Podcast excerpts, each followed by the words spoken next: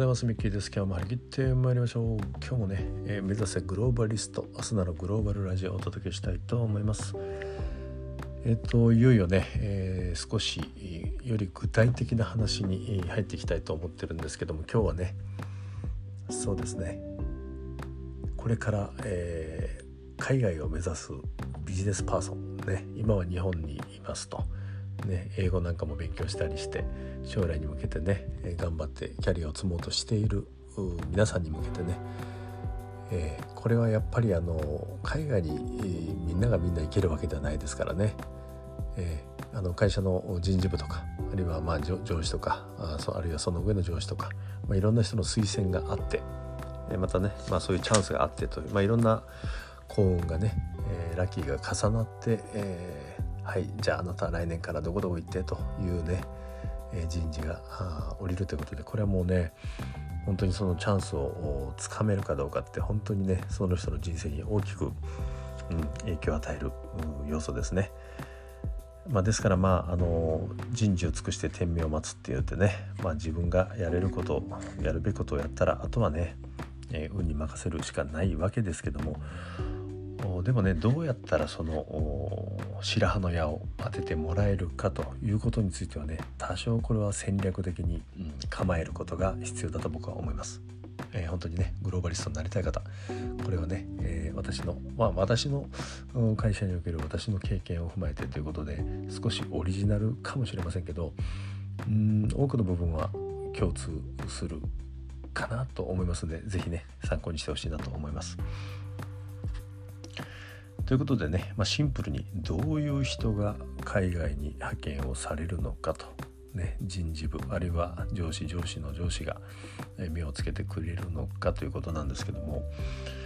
まあ、当然ね、えー、その事業に必要な海外事業に必要なスキルを持っていること。これはもう大前提ですね。はい、だからもう英語を一生懸命勉強する前に、えー、仕事の能力をつけてね実績を出すこと。これはまずえー、井戸一番第一歩ね基本のキーでございますのでこれはもう言うまでもないと思います、えー、今目の前にある仕事をね一生懸命やることこれがね大事かなというふうに思います。でまあその仕事の成果とかね能力も決してあのトップランナー一番である必要はないです、はい。えー、なぜならね、え海外にその人が行ってもねその人だけで完結することはできませんから。当然現地の皆さんと一緒にやるあるいは日本のバックヤードのね、えー、協力を得ながらやるということになりますんで、えー、全体のこう目利きができたりねある領域についてはそのあの、ね、得意な領域があっていいと思うんですけども全てがあのエース級にできる必要はないわけですね。はい、それよりもいろんな人脈とかねネットワークがあっていろんなあの力を日本から借りることのできるネットワークであったりお人柄であったりねえ普段の人間関係、えー、作り、まあ、こういったのが上手な方がね、えー、選ばれやすいと思いますね。はいまあ、そことちょっと関係するんですけどもやっぱり性格的に明るい人ね、えー、肉体的にも元気で、えー、本当に明るい人、ね、笑顔が素敵な人まあ、こういう形でね普段からああいついい感じだなと思ってもらえるように、えこれはねあのご自身の努力で、えー、できると思います。ね、あの本当に専門性が高くて、え、あるいは本当のエグゼクティブの人はねあのそうじゃなくても通用する場合あります。もう際立った能力でね、えー、その能力を持ってリーダーシップを取る。こういう人は稀にいますけども、えー、若若いうちにねあるいは30代前半ぐらいで抜擢をされて海外に行く人将来の幹部候補生みたいな人はねやっぱり仕事の能力プラスね明るさ元気さそしてね柔軟さこれも大事ですね。もう海外行ったらもういろんなことあります。ね。ですからもうあの思った通りにいかないことを大前提で、まあ、何があってもねえー、しなやかにそれをこう上手にかわしたりね受け止めたりしながら前に進める力柔軟性っていうのはとっても大事ですね。それと仕事能力にもつながりますけども人に教える力ね。コミュニケーションを取りながら人に上手に教えていく。例えば今あなたがね、えー、主任クラスとかあるいはちょっとその下でもいいんですけども自分の後輩とかねあるいは現場に対してなんかこの指導的なあの役割を果たしている。ね、それを明るく楽しくチームワークを上手に作りながらやっている。そういう様子をね上司とかその上の人あるいは人事部というのはあの見ています。え、こういう人なら海外に行っても大丈夫だろう、ね、明るいし元気だし健康だし柔軟だし、ね、教える力もある、ね、周りの力を借りてコラボレーションする力もあるそして最後に英語力ですね。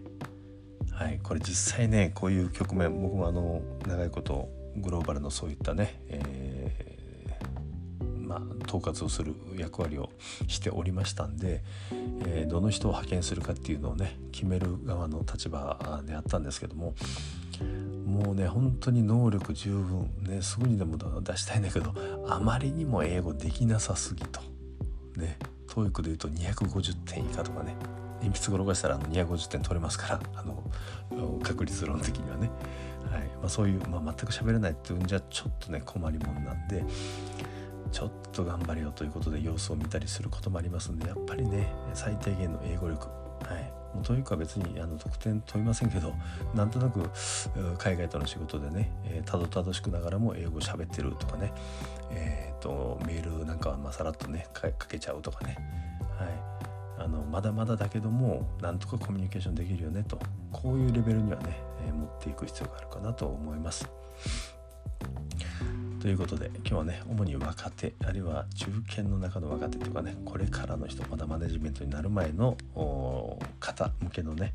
どうすれば海外グローバル人材として抜擢をされるかというこの辺のコツについてね、えー、お話をしました、えー、冒頭申しましたようにこれはね会社の事情とかいろんなね、えー、まあ事情はあると思うんですけれどもある程度共通項を持ってね少しちょっとまとめてみました。是非参考にしてほしいなと思います。今日はこの辺で失礼いたします。また明日お会いしましょう。See you tomorrow